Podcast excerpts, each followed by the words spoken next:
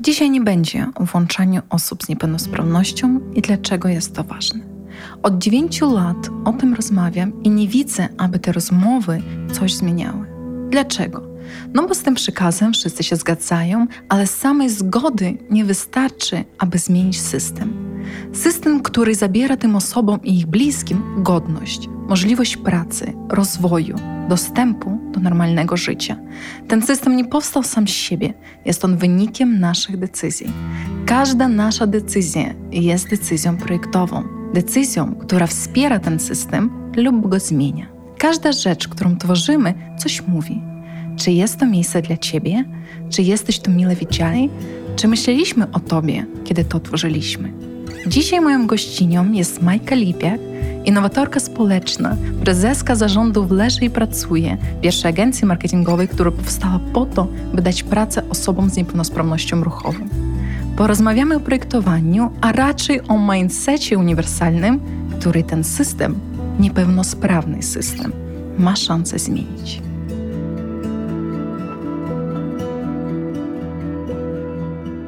Dobra, to zaczynamy.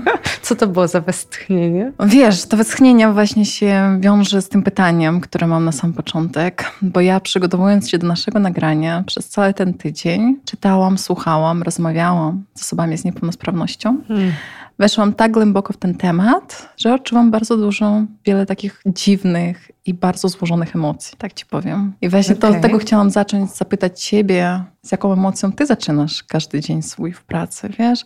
Że jak ja to tak przeżywam, osoba totalnie z zewnątrz, która z tym nie pracuje na co dzień, a jeszcze wiesz, kilka dni temu przeczytałam w krytyce polityczny artykuł, Agnieszki Szpile o tym, że co to oznacza być matką dwójki dzieci z niepełnosprawnością, że jej zabierano prawa autorskie przez to, że pobiera ten zasiłek opiekuńczy. I po tym artykule, no powiem Ci, że czułam taką złość, takie wkurzenie, taki jakiś rozpacz, że ja napisałam do swojego zespołu, co możemy z tym zrobić i nie wiemy, co możemy z tym zrobić. Więc moje pytanie do Ciebie, jak Ty się w ogóle czujesz, pracujesz z tym tematem na co dzień? Nie wiem, czy to nie będzie rozczarowujące, co powiem, ale znaczy tak, po pierwsze każdy dzień jest inny, nie ma takich samych dni.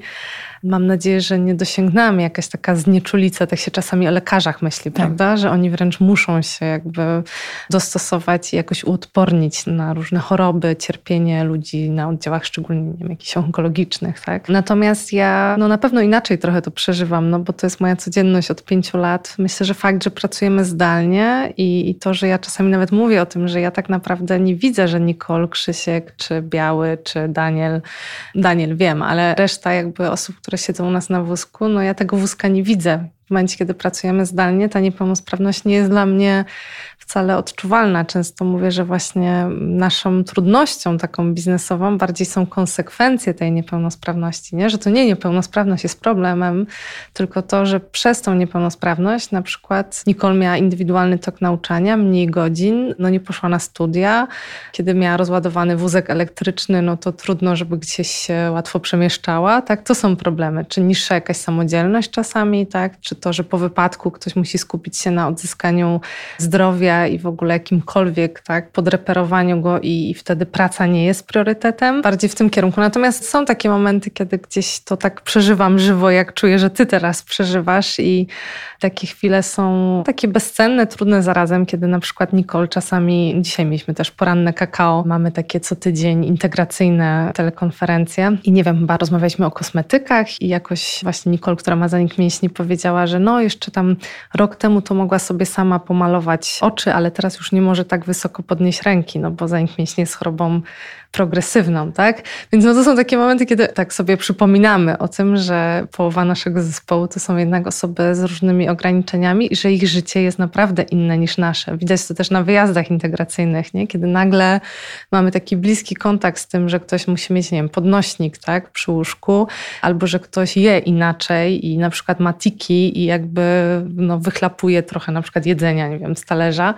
No ta odpowiedź jest taka nieoczywista. Każdy dzień jest inny. Na pewno fakt, że pracujemy zdalnie sprawia, że troszkę mniej jest widoczna ta niepełnosprawność. I na pewno czas też robi swoje, że gdybym miała każdego dnia jako szef być pełna takiego współczucia, być taka super, tylko nie wiem, wspierająca, chcieć po prostu przychylić nieba moim pracownikom, no to z drugiej strony też trudno byłoby mi egzekwować od nich efekty, więc w tym sensie przedsiębiorczość społeczna nie jest łatwa, bo z jednej strony trzeba być tym szefem, a z drugiej strony no, chcę mieć dalej serce i nadal no, zdecydowanie gdzieś tak. tym ludziom pomagać. Ja jeszcze mm. zastanawiam się, wiesz, wydaje mi się, że jest też różnica pomiędzy tym współczuciem a empatią, a też, wiesz, emocje, które ja przeżywam, przynajmniej w tym momencie, to jest raczej taka niezgoda, niezgoda z systemem. To znaczy, oczywiście nie zmienimy nic w życiu samych osób z niepełnosprawnością, no dlatego, że mają po prostu taką sytuację, a nie inną, właśnie w kontekście tej niepełnosprawności. Jednak my mamy wpływ na ten system, który akurat oddziałuje tak negatywnie, tak wykluczająco, tak absurdalnie niesprawiedliwie wobec tych osób.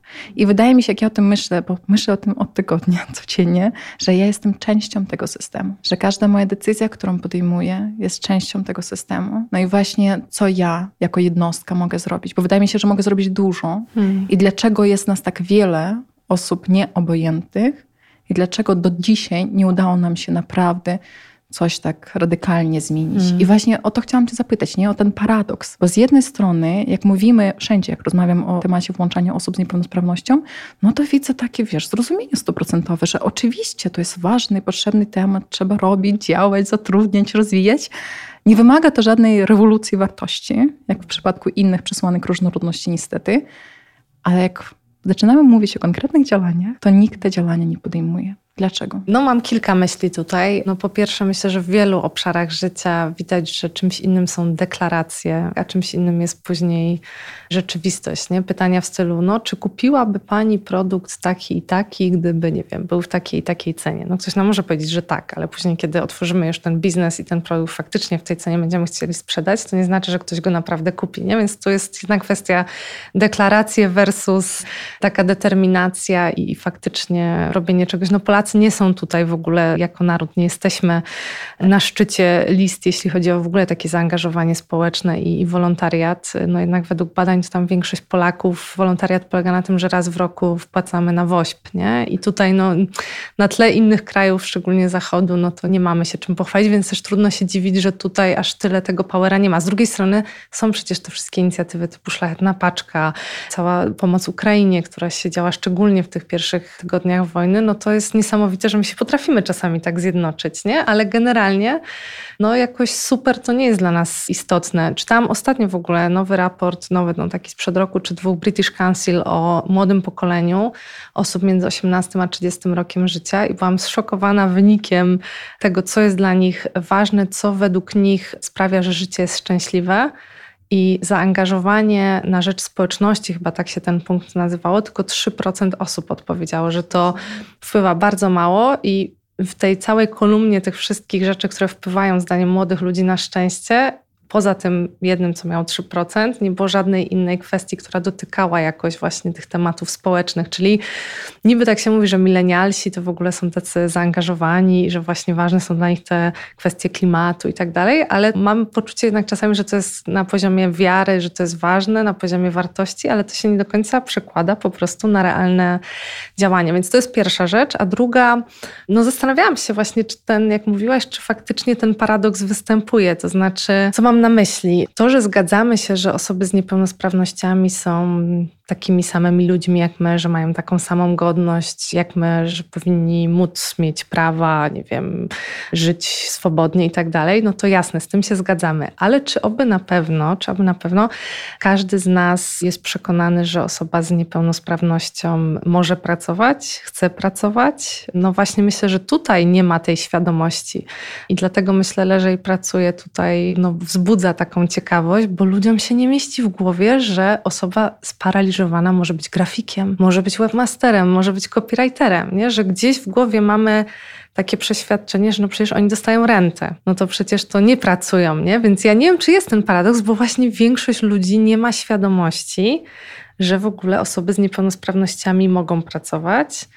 A jeśli już myślą, że mogą pracować, to raczej jak sobie wpiszemy właśnie z orzeczeniem tam na OLX-ie, to często wyskakują te stereotypowe ogłoszenia pracy, właśnie ochroniarz z orzeczeniem, pracownik call center czy telemarketingu nie, z orzeczeniem, takie no jednak uznawane za gorzej płatne, nie wymagające wysokich kwalifikacji. Tak? Nie ma ofert dla programisty z orzeczeniem, nie dodaje się tego z orzeczeniem, że jednak jest taki mindset też wśród wielu pracodawców, że no jak chce się takiego taniego pracownika, tak jeszcze będzie dofinansowanie z PFRON-u, no to właśnie wtedy fajnie poszukać wśród niepełnosprawnych, nie? Ale jakby, żeby szukać na takie stanowiska nie menadżerskie, wymagające właśnie wyższych kwalifikacji, no to tam to już nie jest oczywiste skojarzenie, więc w tym sensie uważam, że my mamy jeszcze bardzo dużo do zrobienia, jeśli chodzi o to, żeby w ogóle Polacy, nasze społeczeństwo w ogóle wiedzieli, że ci ludzie mają pełno talentów, mnóstwo do zaoferowania. Często te talenty są właśnie takie nieodkryte, może nieoszlifowane, ale jest ogromny potencjał, który się marnuje i to nie jest ani dobre dla gospodarki, już mówiąc bardzo takimi konkretnymi argumentami, bo przecież dostają te osoby rentę, ale no nie sprawiają, że PKB jest wyższe, nie pracują, a mogliby. To by było też dobre dla nich, bo według badań sprzed dwóch lat osoby, które długotrwale pozostawały bez pracy, kiedy do tej pracy wróciły, to ryzyko pod upadku na zdrowiu psychicznym spadało o 30%, więc ich stan psychiczny przede wszystkim jest lepszy, kiedy pracują minimum 8 godzin w tygodniu. Tyle wystarczy płatnej pracy, żeby poczuć się lepiej, poczuć się częścią społeczeństwa. Służba zdrowia byłaby bardziej odciążona, bo te osoby może część by było stać, nie wiem, na prywatną opiekę, rzadziej by chorowały, bo nie wiem, zdrowiej by się odżywiały, bo miałyby więcej pieniędzy na to, żeby jeść lepiej, tak? Jest tyle benefitów po prostu, które byśmy osiągnęli jako społeczeństwo, gdyby ten współczynnik zatrudnienia osób z niepełnosprawnościami był wyższy. No a to się nie dzieje i on od wielu lat pozostaje na podobnym poziomie 20 paru procent, czyli jest trzykrotnie prawie niższy niż wśród osób pełnosprawnych. A pewnie jak popatrzymy jeszcze na taką, wiesz, z punktu widzenia intersekcjonalności, to znaczy osoba z niepełnosprawnością i na przykład osoba starsza, czy osoba z niepełnosprawnością matka, która samodzielnie wychowuje dzieci, albo osoba z niepełnosprawnością, która ma inne pochodzenie niż polskie, to pewnie te nierówności, ten poziom zatrudnienia jest jeszcze mniejszy, nie? Więc skala tej nierówności, wykluczenia jest zdecydowanie przerażająca. Zarazem, wiesz, ja mam trochę inną jeszcze perspektywę, bo kiedyś pracowałam w firmie, która bardzo i stawia wciąż na temat włączania zatrudniania osób z niepełnosprawnością i z kolei słyszałam trochę inny argument, że to wymaga takich inwestycji, architektoniczne dopasowanie w procesy, systemy, że my możemy zrobić to tu i teraz dla jednej, dwie, trzech osób, jednak skalowanie tego wydawało się, ja nie mówię, że to prawda, wydawało się prawie niemożliwym.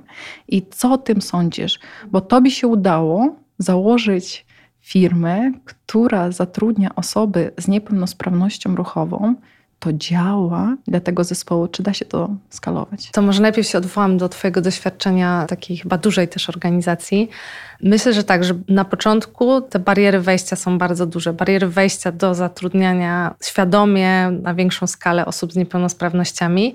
I niestety właśnie dofinansowania z PFRON-u często są za małą nagrodą dla tych pracodawców, bo ta myśl o tym, że musimy przeszkolić zespół, że ktoś się tym człowiekiem będzie musiał zajmować, że w ogóle to się wydaje takie przerażające, tak? Gdzie w szkoleniach, które prowadzę, później wychodzi na to, że w sumie kiedy zaczynamy rozmawiać już o tym, co konkretnie trzeba przystosować, jak można rozmawiać z osobami z niepełnosprawnościami, to się okazuje, że nie taki diabeł straszny, jak go malują. Co więcej, są dofinansowania do dostosowania stanowisk pracy i często pracodawcy, gdyby się się odpowiednio też tym zainteresowali, to okazałoby się, że albo sami nie muszą w ogóle ponosić kosztów tego dostosowania, albo w przypadku znowu wielu niepełnosprawności dostosowanie polegałoby na zmianie biurka, może na trochę inną wysokość, tak? na jakichś małych nakładach. Czasami to jest niemożliwe i takie case'y niestety też znam, gdzie na przykład niemożliwe było powiedzmy zatrudnienie osoby niewidomej, dlatego że na przykład korporacja korzysta z tak wielu programów zewnętrznych, nad którymi no nie ma kontroli, że no te programy są niedostosowane dla osoby niewidomej, więc to ją wyklucza i nie da się tego usprawnienia wprowadzić. Ale w przypadku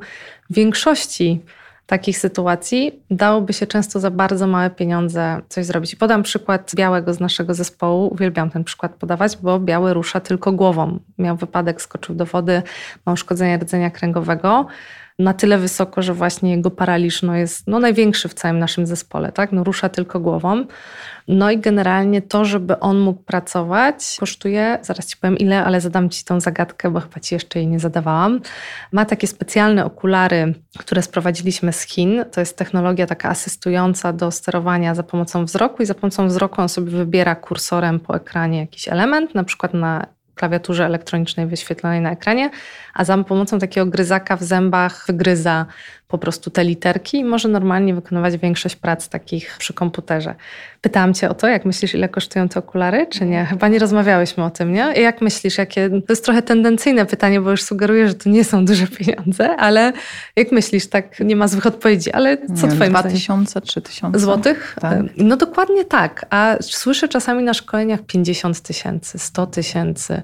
Właśnie to jest też a propos tej świadomości, nie? że jeśli pracodawcy no nie wiedzą, że już są w ogóle takie technologie, że ktoś, kto rusza tylko głową może wykonywać większość prac przy komputerze, że one w ogóle są tak tanie, nie? Jemu się zużywają te okulary, tam co jakiś czas trzeba kupić nowe, ale to nie jest 50 tysięcy, tylko 3 tysiące już z cłem, bo to jest 600 dolarów. No teraz dolar akurat nie jest tani, ale generalnie nadal są niewielkie koszty, więc tak zabrnęłam w tę dygresję i próbuję teraz wrócić do pytania, jak to się stało, że nam się udało i czy to jest skalowalne. Nie mam takiej łatwej odpowiedzi, to znaczy i tak i nie. Nie jest skalowalny do końca model naszej agencji, to znaczy agencji marketingowej. Oczywiście są agencje typu jakieś Hawasy i tak dalej, które mają oddziały na całym świecie i udaje im się jakoś te procesy standaryzować i przenosić między krajami, oddziałami. Natomiast no to, co my robimy, czyli logotypy, strony internetowe, audyty dostępności, mamy dużo tych usług, no to nie jest jednak smażenie hamburgerów i, i tutaj trudno zrobić jakąś franczyzę społeczną, chociaż początkowo byłam na tyle naiwna, że myślałam, że będziemy w ogóle taką franczyzą, że będziemy w każdym województwie mieć jednego takiego mentora marketingowego jak ja, który będzie 10 osób z niepełnosprawnością uczył tego marketingu i że to będzie właśnie takie skalowalne, no ale szybko rzeczywistość to zweryfikowała, że jednak myślę, że działalność agencji kreatywnych kreatywnych jest na tyle właśnie zróżnicowana, jest tyle różnych usług. Klient, który przychodzi po logo, później też przychodzi po ulotkę, a może prowadzicie mi Facebooka, a może zrobicie mi stronę. Tyle tutaj się dzieje, że trudno myślę to zeskalować. Natomiast same innowacje dla osób z niepełnosprawnościami różne, nad którymi albo teraz pracujemy, albo gdzieś w przyszłości dotykaliśmy tych tematów, myślę, że są skalowalne i mam kilka takich pomysłów, które chciałabym wdrożyć. Nie wiem, czy to jest ten moment, że mogę się nimi podzielić. To jest najlepszy moment i najlepsze miejsce, aby tym się dzielić. Dzięki bardzo. No, generalnie mam taką ideę po tych paru latach, że mało który pracodawca będzie miał tyle czasu, co my, żeby nauczyć pracownika od zera na przykład projektowania graficznego. Tego się nie załatwi jednym kursem, nie załatwi się tego 10 dziesięcioma kursami i to nie trwa tydzień, ani miesiąc, ani trzy miesiące. Nie? Tak samo tworzenia stron internetowych. Nie? Oczywiście są pewne usługi, które można szybciej ten onboarding zrobić, takie oparte na checklistach, na procedurach, mało kreatywne, bardziej właśnie takie techniczne. Natomiast no właśnie, my jesteśmy agencją kreatywną, więc mamy dużo jednak też tych kreatywnych usług. I tak sobie pomyślałam, że skoro nie ma dzisiaj takiego stanowiska pracy w pełni dostępnego dla osób z niepełnosprawnościami w firmach, które można by tak łatwo promować, to może powinniśmy w ogóle stworzyć to stanowisko. Nie? Może, może trzeba by stworzyć nowe, zestandaryzowane stanowisko pracy, które po licznych badaniach byłoby w zakresie obowiązków tego człowieka pracującego na tym stanowisku, byłyby zestaw jakichś takich czynności, które na przykład w wielu firmach istnieją nie? i mogłyby być pomocne. Nie? Czyli zamiast szukać tych stanowisk, skoro ich nie ma, i tutaj muszę przyznać Arturowi rację, od którego zaczęło się całe Leże i Pracuje, który kiedy się poznaliśmy, to powiedział bez grama zawahania, że no nie ma dla mnie pracy. Kiedy się zapytałam go, czy ma pracę, powiedział, że nie. Pytałam dlaczego, on powiedział, dlatego, że nie ma dla mnie pracy. I tu Majka postanowiła to I zmienić. I wtedy ja powiedziałam, no jak to? Przecież właśnie ludzie pracują z Wysp Kanaryjskich, wystarczy mieć komputer, komputer, internet i wiele prac dzisiaj można wykonywać. 100 lat temu nie, ale dzisiaj jak najbardziej, więc przecież mógłbyś wrzucać posty na Facebooka. Tak mniej więcej nasza rozmowa przebiegała. No z perspektywy czasu stwierdzam, że jednak Artur miał rację, że dla takich osób jak on, to znaczy osób, które na przykład nie pracowały 20 lat, które nie mają czym się pochwalić w CV, mogłyby to CV stworzyć, ale ono będzie puste tak. poza tym, że mają po prostu skończone, nie wiem, liceum czy technikum, ewentualnie jakąś szkołę policjalną No, takich osób jak Artur jest bardzo dużo i nasza agencja nie ma za cel pomagać programiście na wózku, bo programista na wózku już dawno ma pracę, nie? Jest mnóstwo ludzi, właśnie takich jak Artur, którzy nie mają żadnego doświadczenia zawodowego, są długotrwale nieaktywni, przestali wierzyć w to, że w ogóle dostaną kiedykolwiek pracę. Ich otoczenie przyzwyczaiło się do tego, że nie mają pracy, żyją z renty, żyją w gospodarstwie domowym ze swoją rodziną, więc jakoś funkcjonują, ale no nie są to zwykle jakieś super luksusowe warunki. I no takich osób jest bardzo dużo i myślę, że wymyślenie, jak właśnie stworzyć takie stanowisko, do którego jesteśmy w stanie w ciągu na przykład miesięcznego czy trzymiesięcznego kursu przyuczyć ludzi i oni będą dodawać wartość pracodawcy i realnie ta praca ich będzie rozwiązywać jakieś problemy firmy i będą robić to dosyć dobrze po krótkim czasie, no myślę, że to by była rewolucja, gdybyśmy mogli w ciągu roku czy dwóch na przykład tysiąc osób przyuczyć na takie stanowisko. Nie? Problem jest taki, że dzisiaj wiele organizacji, które gdzieś tą aktywizacją zawodową tego środowiska się zajmują, no to działają bardziej tak, że próbują łączyć jakiegoś pracodawcę z tym pracownikiem, organizują jakieś staże, ale po tych stażach zwykle tym osobom nie jest przedłużana umowa i to wszystko jest robione tak na zasadzie takiego szukania, często w mikroorganizacjach, gdzie jest nacisk na wielozadaniowość, a może właśnie bardziej powinniśmy szukać w dużych organizacjach i właśnie zestandaryzować to stanowisko. To jest jeden z pomysłów. Nie wiem, czy on jest dobry, bo nie miałam jeszcze okazji go sprawdzić, ale myślę, że potrzebujemy takich innowacji po prostu społecznych, które sprawią, że no jednak ci ludzie dostaną pracę w perspektywie 5, 10, a nie 100 czy nie wiem ilu lat. Dokładnie. Jeszcze się zastanawiam, wiesz, bo o czym mówisz, to brzmi trochę jako takie projektowanie uniwersalne. To znaczy to miejsce, byłoby tak naprawdę dopasowane dla wszystkich. To nie znaczy, że to jest tylko miejsce wyłącznie dla osoby z niepełnosprawnością, bo wydaje mi się, że jeżeli jakieś miejsce jest dopasowane dla osoby z niepełnosprawnością, to jest dopasowane do każdego człowieka, prawda?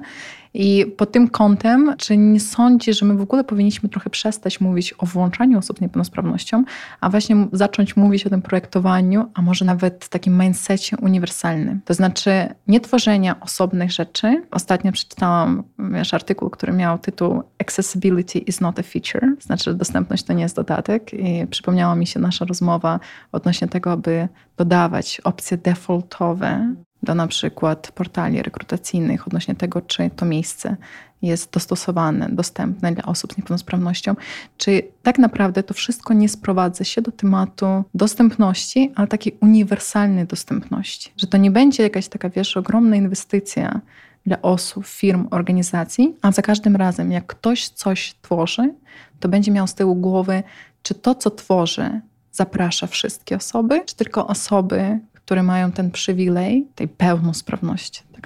Tak, to trochę jest o tym i to się powoli dzieje i gdzieś osoby, które aktualnie na przykład studiują projektowanie graficzne, już często uczą się o kontrastach, tak, o właśnie całym standardzie dostępności cyfrowej, WCAG 2.1 i tak dalej. Nowe budownictwo, tak, zwykle już jest też tworzone z pewnymi standardami tej dostępności architektonicznej, więc zdecydowanie jest lepiej. I myślę, że tak, że taki mindset, jak mówisz, projektowania uniwersalnego jest super, natomiast no tutaj skąd on się ma wziąć, nie? No to jest znowu, myślę o takim budowaniu świadomości, ale też takim uczeniu ludzi empatii, nie? Żeby oni zrozumieli, że właśnie ten standard WCAG 2.1 to nie jest tylko kwestia jakiejś tam ustawy, wymogów i że trzeba mieć koordynatora dostępności, to jest kolejny obowiązek, tylko nie, jak ta strona będzie dostępna, to dzięki temu taki Konrad, który jest niewidomy, będzie mógł z niej skorzystać, nie? Pokazać pokazywanie, że to są naprawdę dla ludzi jakieś problemy, że nie mogą z czegoś skorzystać, nie mogą sobie na przykład osoby zamknięte w domach, nie wiem, zrobić zakupów, skorzystać z pewnych usług, bo one są niedostępne, nie? Więc myślę, że to budowanie świadomości, no ale też w ogóle legislacja cała, nie? Odkąd jednak została wprowadzona ustawa o dostępności cyfrowej, coś się zmienia. Nadal wiele instytucji publicznych nie ma dostępnych cyfrowo stron, ale no jednak jak ten bat taki prawny nad nami jest, to wtedy pewne rzeczy się dzieją. Problem tylko z tym uniwersalnym uniwersalnym myśleniem, jaki widzę, jest taki, że no jest w tym taka szczypta co najmniej szczypta jednak idealizmu i takiej utopii. Co mam na myśli? Rozmawiałam jakiś czas temu z twórcą takiej innowacji Wilster. To są takie gąsienice, trochę jak takie gąsienice czołgu nakładane na wózek i one sprawiają, że osoba poruszająca się na wózku jest w stanie bez osób trzecich wjechać na schody. Po prostu właśnie te gąsienice wchodzą po prostu po tych schodach i to jest no rewolucja. Mam nadzieję, będzie rewolucja, bo na razie to jest prototyp, nie jest jeszcze do seryjnej produkcji to urządzenie wpuszczone i też myślę, że pewnie będzie na początku bardzo drogie, niestety. Natomiast wcześniejsze rozwiązania, jakieś schodowłazy i tak dalej, to zawsze angażowało osoby trzecie, czyli ta osoba z niepełnosprawnością nie była samodzielna, zawsze musiała kogoś prosić o pomoc. A tutaj ta samodzielność, to, że może sama z tego domu wyjść, myślę, że byłoby super. Tylko, no właśnie, skąd ten pomysł? Twórca mówił mi, że podobno, ja tego nie zweryfikowałam, w Paryżu tylko 3% stacji metra jest dostępnych. Nie? Byłam jakiś czas temu w Lizbonie. Lizbona jest totalnie dla wózków niedostępna, tak? pełno pagórków i generalnie no, nie da się tam wózkiem jeździć po Starym Mieście.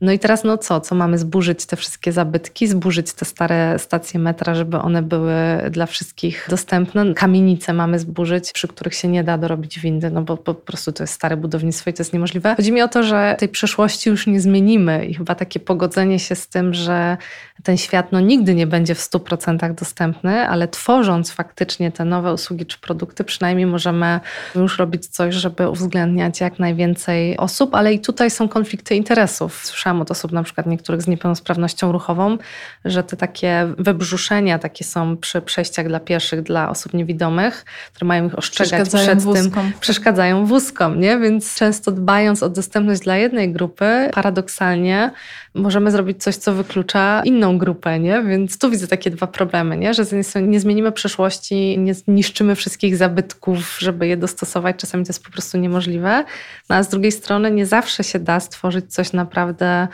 uniwersalnego naprawdę dla wszystkich, nie? że jednak tych niepełnosprawności, tych ograniczeń jest tak dużo, że nawet w moim zespole, gdzie pracują tylko osoby z niepełnosprawnością ruchową, każdy pracuje w inny sposób. Jedna osoba pisze kłykciami, bo ma spastykę i nie otwierają się same pięści, są zaciśnięte jakby cały czas. Inna osoba pisze oczami, tak, głową, inna ma tiki, a jeszcze inna pisze zanikiem mięśni opuszkami palców, ale na przykład są osłabione te ręce, nie? Więc mimo, że to jest jedna grupa niepełnosprawności, to i tak każdy ma inne potrzeby na koniec dnia, nie? Więc myślę, że sama idea projektowania myślenia takiego uniwersalnego jest super, połączona z taką empatią i taką partycypacją zainteresowanych, natomiast w praktyce no, może być trudna i też często niestety droższa. Przykład tłumaczy polskiego języka migowego, ilu organizatorów wydarzenia stać na to, żeby zapłacić kilka tysięcy złotych za to, żeby na przykład wydarzenie było tłumaczone. Nie? Jeśli to połączymy z taką niewiarą w to, czy w ogóle na sali będzie jakaś osoba głucha i czy w ogóle my nie wyrzucimy pieniędzy w błoto,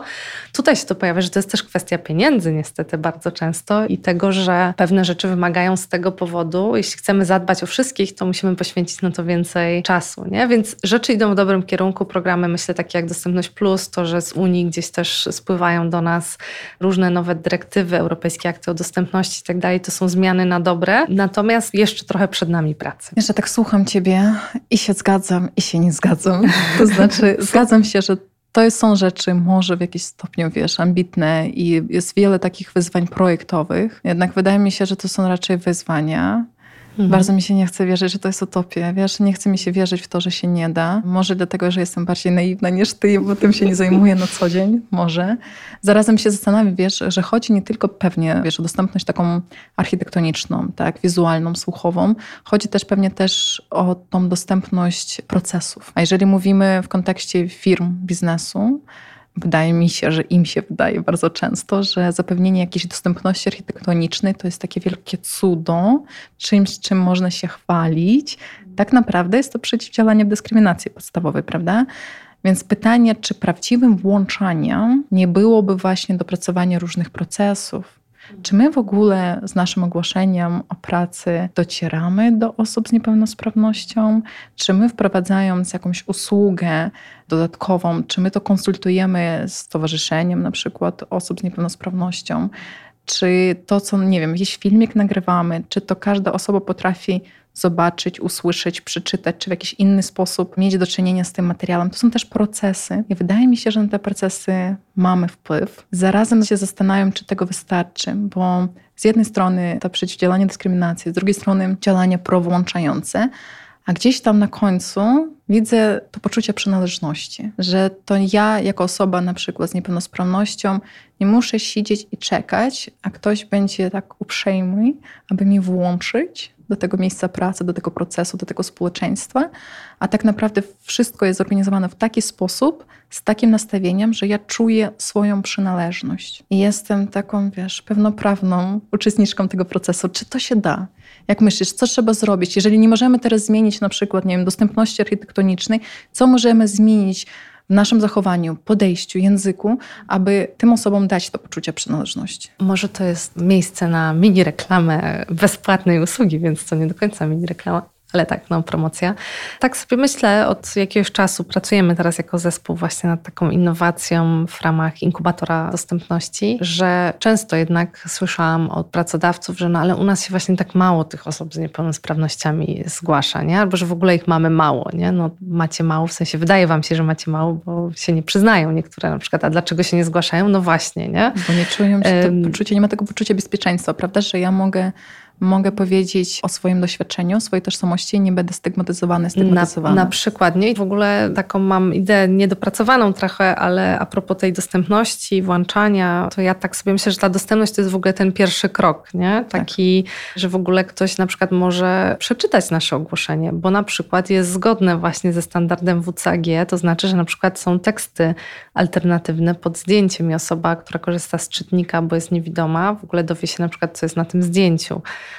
albo że na przykład jest justowanie tekstu do lewej strony, a nie jest ten tekst rozstrzelony, bo też dla pewnych osób na przykład jest to trudne do przeczytania, że czcionki na przykład są bezszeryfowe.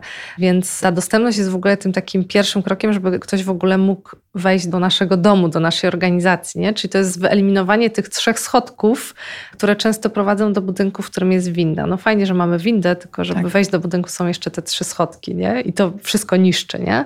Później jest inkluzywność, nie? czyli to sprawianie, żeby czuli ludzie, że są mile widziani. Nie? Więc najpierw w ogóle muszą móc wejść do nas, a później jakby inkluzywność jest dla mnie o atmosferze, o budowaniu właśnie takiej organizacji, w której te osoby realne mają sygnały, że właśnie mogą tutaj być, że chcemy, żeby tu byli i wychodzimy im naprzeciw w ich różnych potrzebach tak intencjonalnie i z taką uważnością. I to wszystko prowadzi do różnorodności, czyli że nie różnorodność w ogóle powinna być naszym celem, różnorodność jest efektem dostępności, inkluzywności. Sama dostępność bez inkluzywności, to, że mamy tam, można do nas wjechać, ale generalnie ludzie nie czują się, że naprawdę nam na nich zależy, no to jest nic. Z drugiej strony sama inkluzywność bez dostępności też nie sprawi, że ludzie do naszej organizacji się w ogóle dostaną, nie?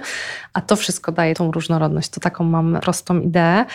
Natomiast co do tych ogłoszeń, właśnie myślę, że to nad czym my teraz pracujemy, to nad taką metodyką tworzenia inkluzywnych ogłoszeń o pracy. Już rozmawialiśmy o tym też nieraz chyba i upatruję tutaj właśnie jakiejś takiej szansy na to, żeby pracodawcy szczególnie, ale też wszyscy użytkownicy portali rekrutacyjnych, wszyscy poszukujący pracy, zaczęli dostrzegać to, że w ogóle wiele stanowisk pracy jest dostępnych dla jakichś niepełnosprawności i że to, że firma nie ma windy wcale nie musi być przeszkodą, bo tylko osoby z niepełnosprawnością ruchową w sumie tej windy potrzebują, reszta nie za bardzo. I że tak naprawdę firma jest właśnie otwarta na te osoby i już w ogłoszeniu daje znać, już precyzując swoje oczekiwania, swoje wymagania, pisząc o tym, co jest możliwe, czy na przykład do budynku można wejść z psem asystującym, czy możemy na przykład zapewnić asystenta czy trenera pracy, nie? czy na przykład występuje ponadprzeciętne natężenie światła, co też jest istotne czy dźwięku, dla osób tak? z epilepsją, czy właśnie z niepełnosprawnością wzroku. To nie jest aż tak dużo, a mogłoby naprawdę dostarczyć inspiracji i zbudować świadomość właśnie o tym, że ten rynek pracy też właśnie jest dla tych osób. Bo wracając do tego Twojego pierwszego pytania, myślę, że naprawdę my jako społeczeństwo nie odbieramy osobom z niepełnosprawnością prawa do życia, prawa do bycia sobą, prawa do opieki zdrowotnej, prawa do szczęścia, prawa do relacji, ale uważam, że na tle innych mniejszości osoby z niepełnosprawnościami na rynku pracy są najbardziej dyskryminowane, bo nikt, tak, tak. nikt nie podważa prawa osoby nieheteronormatywnej do, do pracy, pracy, prawa obcokrajowca do pracy, prawa kobiety do pracy, prawa osób, nie wiem, innej religii do pracy, tak? Ale prawo osoby z niepełnosprawnością do pracy, no to już podważamy i tutaj a propos systemu, muszę, bo się uduszę, naprawdę o tym marzę i tak sobie co jakiś czas wyrzucam, że nic z tym aktualnie nie robię, bo tak mnie absorbuje praca w agencji i budowanie świata świadomości na inne tematy ale no tak długo jak w orzeczeniu o niepełnosprawności z ZUS-u członkowie mojego zespołu i wiele osób z niepełnosprawnościami, na pewno ze znacznym stopniem, dostaje taką etykietę niezdolny do pracy, niezdolny do samodzielnej egzystencji, no to nie dziwmy się, że pracodawcy będą czuli się wprowadzeni w błąd, będą wprowadzani w błąd, bo wielu z nich, i rozmawiałam z nimi, i wielu z nich, nie z tych dużych organizacji, którzy są po szkoleniach, jest bardziej świadomy i tak dalej, ale myślą, no po co mi ten człowiek wysyła w ogóle to CV? Przecież ja go nie tak mogę przyjąć, przecież on jest niezdolny do pracy. No i powiedz mi, bo znowu wracamy do tego, czego zaczęliśmy. Ja po przeczytaniu tego artykułu w krytyce politycznej Agnieszki Szpile, ja mam dokładnie to samo pytanie, które mam dokładnie w tym momencie, jak ty mówisz o tych orzeczeniach. Jest taki fakt, tak? Są te świadczenia pielęgnacyjne i możliwość w ogóle podjęcia dodatkowej pracy, są te orzeczenia, są takie rzeczy formalne, które oddziałują po prostu, to nie jest nawet sposób negatywny, to jest sposób żenujący, katastroficzny na, katastroficzny na osoby z niepełnosprawnością i tak naprawdę na wszystkich nas, bo my jesteśmy częścią tego systemu i to, że osoby nie mogą pracować, to też oddziałuje na nas i gospodarczo, i społecznie. No więc, co powinniśmy zrobić? Powiedz mi, co mam zrobić, bo mnie to strasznie wkurza. Mam wyjść na ulicę, mam napisać petycję, mam, nie wiem, gdzieś wystąpić, mam z kimś porozmawiać. Jaki jest ten krok, który mogę dzisiaj podjąć? Ty czy ty jako człowiek jako Kowalski? człowiek, jako Kowalska. tak. Nie wiem, czy każdy Kowalski chce to zmienić, nie? To tak a propos w ogóle, co jest potrzebne, że myślę, że jednak takich osób niegodzących się na rzeczywistość nie jest aż tak wiele niestety, nie? To, to tak po pierwsze, że, że jednak większość ludzi akceptuje jakiś status quo, denerwujemy się tam na politykę, na różne rzeczy, ale takich osób, które faktycznie chcą coś zmienić, chcą być takimi changemakerami, no nie jest znowu aż tak dużo. Akurat kwestia tej niezdolności do pracy, przepisów i tak dalej, no sama się zastanawiam, bo poznałam na kilku panelach, byliśmy razem w panelu z panem Pawłem Wdówikiem, pełnomocnikiem rządu do spraw osób niepełnosprawnych, tak samo z panem Krzysztofem Michałkiewiczem, prezesem Pefronu. Pozdrawiam pana panów serdecznie. No i właśnie gdzieś w tym biegu po prostu nie pociągnęłam tych tematów, a wydaje mi się, że są tacy decydenci, z którymi no po prostu może trzeba by na poważnie porozmawiać o tym, że hej, zróbmy z tym coś, nie? Po prostu zmieńmy ten negatywny system orzecznictwa na pozytywny, tak żeby Biały, Nicole, Daniel wiedzieli, że są zdolni do pracy, jeśli pracodawca dostosuje ich stanowisko. To jest wszystko. Można wypisać, co powinien ten pracodawca zrobić, bo przecież BHPowiec czy tam lekarz medycyny pracy może wskazać, do jakiej pracy są zdolni, nie? Ale niech oni dostając orzeczenie, wychodzą z taką informacją: hej, nie, rynek cię chce, możesz coś robić w ogóle, możesz robić przede wszystkim to i to. Możesz robić w sumie pewnie wszystko, czy wiele rzeczy, ale najprawdopodobniej te rzeczy możesz robić, bo na to pozwalają Twoje zdrowie. A mówienie nie możesz robić nic, to zamyka wielu osobom w ogóle wiarę w to, że są, są potrzebne. Więc no tak, no ale zmiana prawa nie jest taka prosta, bo niby chodzi o to jedno zdanie, ale wiadomo, że to by pociągnęło szereg innych rzeczy, lęków u niektórych osób, że może stracą z tego powodu rentę, skoro nagle się okaże, że są zdolne do pracy. No tutaj jest dużo rzeczy do zrobienia na takim poziomie komunikacji i, i prawa. Natomiast co każdy z nas może zrobić? Możemy inaczej mówić, możemy na przykład, kiedy jest taka osoba w towarzystwie, nie tylko z niepełnosprawnością, ale no taka, która nie jest właśnie włączona. Możemy być tymi, którzy podejdą i którzy ją włączą, którzy nawiążą tą rozmowę, ten dialog. Nie? Zawsze jest coś do zrobienia, nawet na tym najniższym poziomie. No myślę, że dbanie o tą dostępność cyfrową, zainteresowanie się tym tematem, to też jest coś, co każdy z nas może zrobić, ale no nie łudźmy się. Większość z nas po powrocie do domu z pracy, no nie będzie sama na własną rękę tutaj szukała, co mogę zrobić dla osób z niepełnosprawnościami. Myślę, że tutaj jednak po stronie pracodawców, po stronie państwa głównie powinna być ta odpowiedzialność za to, żeby wdrażać właśnie te defaultowe, te rozwiązania, które sprawiają, że nie musimy myśleć. To jest ten efekt opcji domyślnej, nie? Słyszałaś o tym na pewno, nie? Że jakby oddawanie narządów po śmierci w pewnych krajach po prostu się dzieje i dużo więcej osób te narządy oddaje, bo z automatu w jakimś tam formularzu po prostu zgadzam się na to, żeby te narządy oddać i muszę zrobić opt-out, czyli muszę poświęcić dodatkowy czas zakreślić, że nie chcę, żeby te narządy oddać, tak? Taka prosta rzecz, jak dużo zmieniam. Więc tutaj designerzy w ogóle, osoby zajmujące się właśnie projektowaniem w ogóle takich na przykład dokumentów, w ogóle, nie wiem, urzędnicy, nie wiem do końca, no w każdym urzędzie pewnie jest jakaś osoba, która na koniec dnia decyduje o tym, jak ten formularz wygląda, nie? Który wypełniamy, ale jest mnóstwo przestrzeni na to, żeby projektować też rzeczy w taki sposób, żeby one robiły dobro nawet wtedy, kiedy my tego dobra intencjonalnie z wielką jakąś empatią nie robimy, tylko żeby to było właśnie takie domyślne, automatyczne. No i tego Kowalski nie zrobi, nie? To projektanci właśnie mają przestrzeń, autorzy, projektanci procesów, produktów, usług, systemów, te osoby, które też decydują o tym, jak to wygląda, one mają największą sprawczość, ale nawet ten Kowalski w sumie może zawsze zgłosić nie? jakiś pomysł. W większości organizacji jest jakaś przestrzeń na to, nie zawsze to jest wysłuchane, ale można próbować tej proaktywności i, i zwracać uwagę współpracowników na to, że ktoś na przykład może być wyłączony przez to, jak coś robimy. Dokładnie. Wiesz, ja po naszej rozmowie pójdę, wrócę do pracy, będę pisać maile i w pisaniu tych maili mogę być projektantką, wydaje mi się. Będę rozmawiać przez telefon i sposób, w jaki rozmawiam, też jestem w tym procesie projektantką. Będę coś pisać na LinkedIna, czy wrzucać filmik i to do mnie należy, czy ja dodam tam napisy, czy nie. I czuję się w takich momentach też projektantką. Mm. Więc chciałabym, wiesz, zostawić też nasze słuchaczy z takim przekazem, że nie zawsze potrzebują ekspertów i ekspertek od zatrudniania osób z niepełnosprawnością, włączania osób z niepełnosprawnością. Tak naprawdę to jest rola, którą w większym lub mniejszym stopniu każdy i każda z nas mogą wykonywać. A co na pewno możemy robić, możemy wspierać takie osoby jak ty.